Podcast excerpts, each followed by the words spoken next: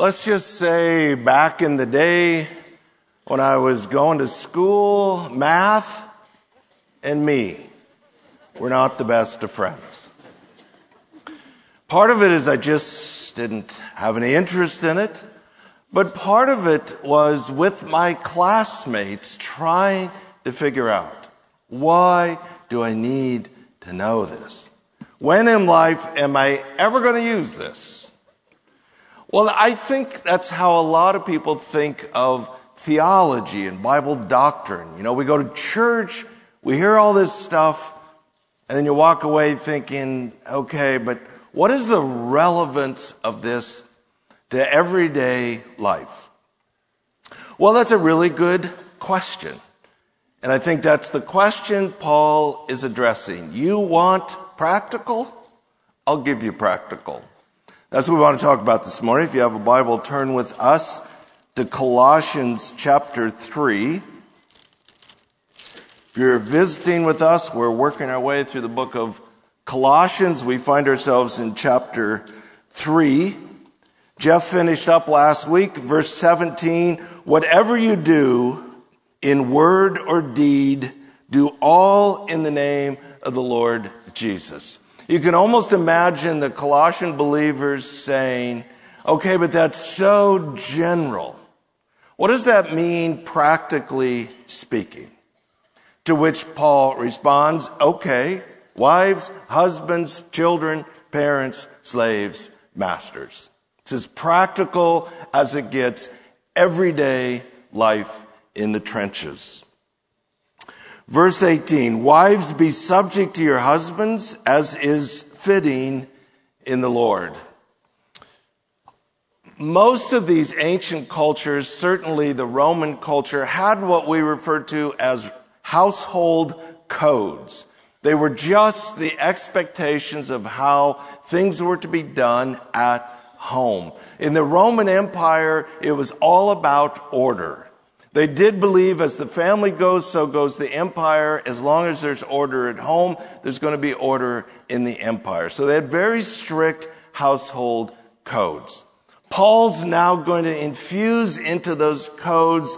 This is how it's now going to look differently now that you have new life in Christ. So when the text says, as is fitting, probably referring to Roman language. That this is the household code. This is fitting. This is how you're supposed to conduct yourself. But he's changing it. This is now fitting in the Lord. In order to understand this, you have to go all the way back to the beginning and a quick flyover is just a reminder God invented marriage. Marriage is not some adaptation through evolution for the survival of the species. Marriage was intended and designed by God for very specific reason. Genesis tells us God's create, created humankind, male and female. One of the interesting parts of that conversation is the fact that God did not create male and female the same way at the exact same moment. He created Adam out of the dust of the ground. He created Eve out of Adam. He created Adam first and then later Eve. Now equal in every way. It has nothing to do with that. But you have to wrestle with the reality God made male and female differently because they have different roles. Ultimately, the purpose was that the husband and wife would picture the ultimate love story between God and his people, or in the New Testament, between Christ and his church. It's a beautiful picture of the ultimate love story, but there's a problem. The problem shows up in Genesis chapter 3 when Adam and Eve sin, when we experience what we call the fall, and as a result of that, there are consequences. And interestingly enough, one of the consequences that God talks about is this beautiful love story at home is now going to turn into a battleground. And there is going to be competition instead of completion. And rather than this beautiful love story, the struggle is going to be for power. So all the way through history, you have this terrible struggle between men and women in the culture, in homes that creates all these difficulties, all these hurts. That's why people have such strong reactions when you begin to talk about biblical roles at home. Because there is a long history of hurt. We could probably have no shortage of people in the auditorium that would share stories of things that happened at home for you that were so hurtful. But what Paul is saying is now as a result of new life, you've been transformed by the power of Jesus. We have the opportunity to recapture what God intended at home. And once again, picture this beautiful love story at home that is a picture of the ultimate love story. So when he says, as is fitting in the Lord. It's now back to God's original plan and intent. That's what he means by that. He opens with the words, Wives, be subject to your husbands. Subject is a Greek word that's primarily a military term that just means to arrange under. Now, I realize this is terribly popular in our culture today, but just hang in there with me because there's no reason to make this something other than what it is. The reality is we all submit every day in dozens of ways. There's virtually no way for a civil society to function without submission. We submit to the traffic laws. We submit at work. We submit at school. I mean, think about it. You can't just go into a store and take everything you want and go home. There's laws, there's rules. We submit to that all day, every day. And it just makes sense to us because it's necessary in order to function in an orderly way in a culture. Why would we be so offended that it's the same way at home? The core idea is this is no longer a competition. It's not a power struggle. It's a love story. So a wife has to be willing to partner with her husband for this to work. Now, what Paul says about wives would not have been radical in a Roman culture. What he says next about husbands would have been totally radical. Verse 19, husbands love your wives and do not be embittered against them. Be easy to read over that and see no big story here today.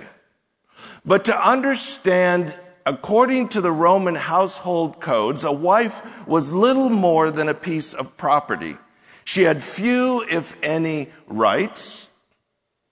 A marriage was not based on love. There was no expectation a husband would love his wife. It was practical, it was functional, and that's how it was carried out. As a matter of fact, Douglas Moo, who is a New Testament scholar, says we have no record of any ancient household code where a husband is ever required to love his wife. Just was not the way it was done. So this is pretty radical stuff. When all of a sudden Paul comes along and says, we're not going to do it that way anymore. As a matter of fact, the word for love is the strongest Greek word for love. It's agape. This isn't a romantic love. This isn't a feeling love. This is a self sacrificing, a selfless love where I choose to think of someone else as more important than myself. For Paul to radically call these men who had all the power to radically change, to sacrifice themselves for the good of their wives would have been unheard of in a Roman culture. Some people today say the Bible is misogynistic. The only way you can make that claim is you don't understand the ancient world and you have no idea what the Bible teaches. Because the reality is women in the first century would have risen up and praised Paul as a hero to women because for the first time they were given value and worth and were expected to be treated that way. So you go back through the book of Colossians. You look at all the descriptions of this beautiful relationship of what God has done for us as sinners, as He has saved us and made us right and made us whole. You have this beautiful love story between Christ and the church. This is now to be applied at home in such a way that the relationship between the husband and wife rightly pictures that love story for their kids and for the people around them. The second uh, couplet, children and parents, verse 20.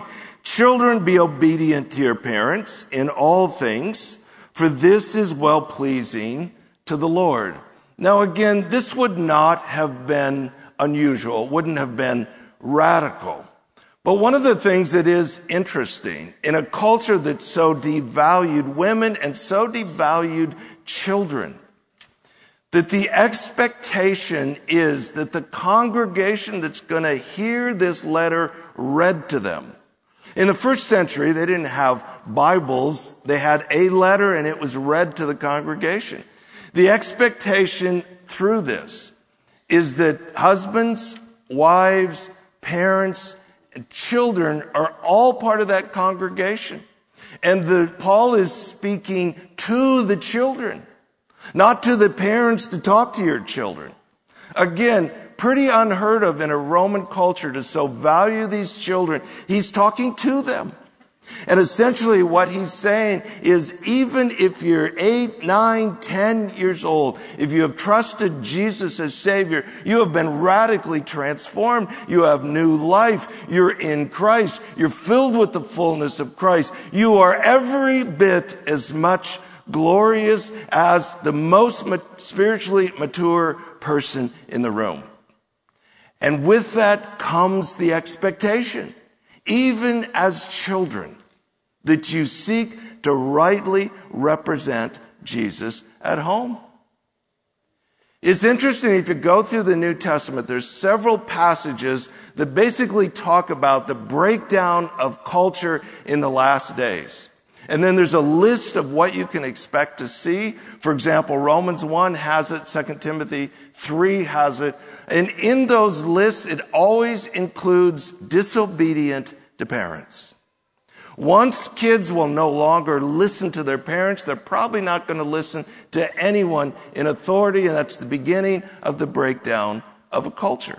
So children, obey your parents. Verse 21, fathers, do not exasperate your children so that they will not lose heart.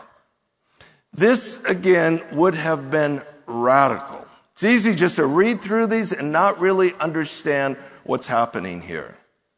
The father ran the household. He had basically no real accountability unless there was disorder in the family. A father could do anything he wanted to his children. Anything. A father could beat his children, which was commonly done in Roman homes. A father could sell his children into slavery if he needed the money. A father could imprison his children. A father could put his children in chains. A father could kill his children with no accountability. So to come back and say to these fathers, we're not going to do it that way anymore to exacerbate your children basically had the idea of challenging them, oppressing them in such a way that one of two things happen. One is they lose heart, you break them, they roll over, they give up. And that's what the text says. The other is they have enough and they bow their neck and they decide they're going to fight back. Rebellion. Either way, it's a disaster. So the idea is go back and read Colossians chapters 1 and 2 and look at all the ways that God the Father is pictured as loving his children, as caring for his children, as redeeming his children. And for those of us that are fathers, the responsibility is to rightly represent that father at home. I should be able to say to my kids in everything that I do, in our conversations, in how I treat them, to be able to say to them just watch me if you want to know how your heavenly Father treats us. So that's radically changed in these homes that the Father would so love his children. Starting in verse 22, then we get into slaves and masters. The most obvious application for us would be work, employers and employees. But just a quick word about that. Again, the critics would say the Bible is pro-slavery. The only way you can say that is you don't understand the ancient world and you don't know what the Bible says. Because the reality is slavery was a way of life in the ancient world. It's not the way God intended it to be. It's not what God wants. It's a result of the fall. But it was nothing like what we think of as slavery a uh, couple hundred years ago in our country. The best way to understand it is to realize when one nation conquered another nation, which was common in the ancient world, you had two options. You can either slaughter everybody or you can enslave them. Those were the only two options. So slavery was by far the most humane option. So you bring them back and they become slaves as part of the society. It was just an accepted way of life. As a matter of fact, if you were to walk down the street in these Roman cities, roughly 50% of every person you would meet was a slave. They were professionals, they were doctors, they were teachers, they were craftsmen, they were laborers, and while it seems odd to us, the reason they're included in the household codes is because they were also domestic slaves that were considered just part of the family. So that's what he's talking about here. Verse 22, slaves in all things obey those who are your masters on earth, not with external service as those who merely please men, but with sincerity of heart, fearing the Lord.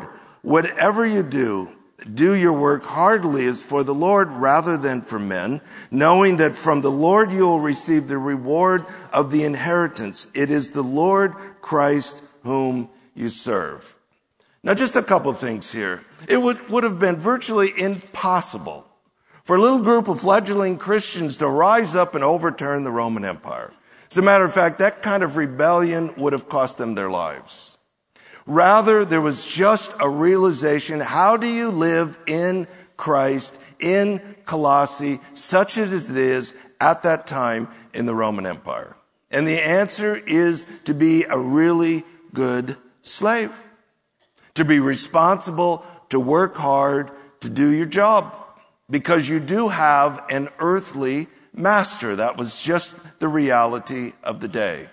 But when it goes on and talk about ultimately fearing the Lord, meaning respecting the Lord, and it goes on to say ultimately who you serve is the Lord. It's a play on words that's lost in the English translation. The word master, the word Lord, it's the same Greek word.